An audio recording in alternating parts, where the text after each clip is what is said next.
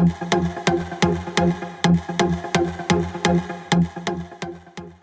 is the podcast for people who believe that immersion is the first step following belief. If you are not an immersionist, then this is not the place for you. But here I'm going to teach you through this podcast the simple things you can do week by week to make a difference in your church, and I would argue will double the number of baptisms in this next year. Think about that.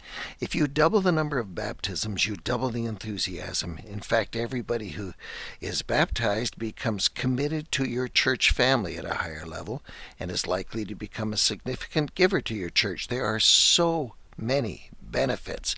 Listen in. Every broadcast will be short and will only emphasize one thing per podcast that you can do this week.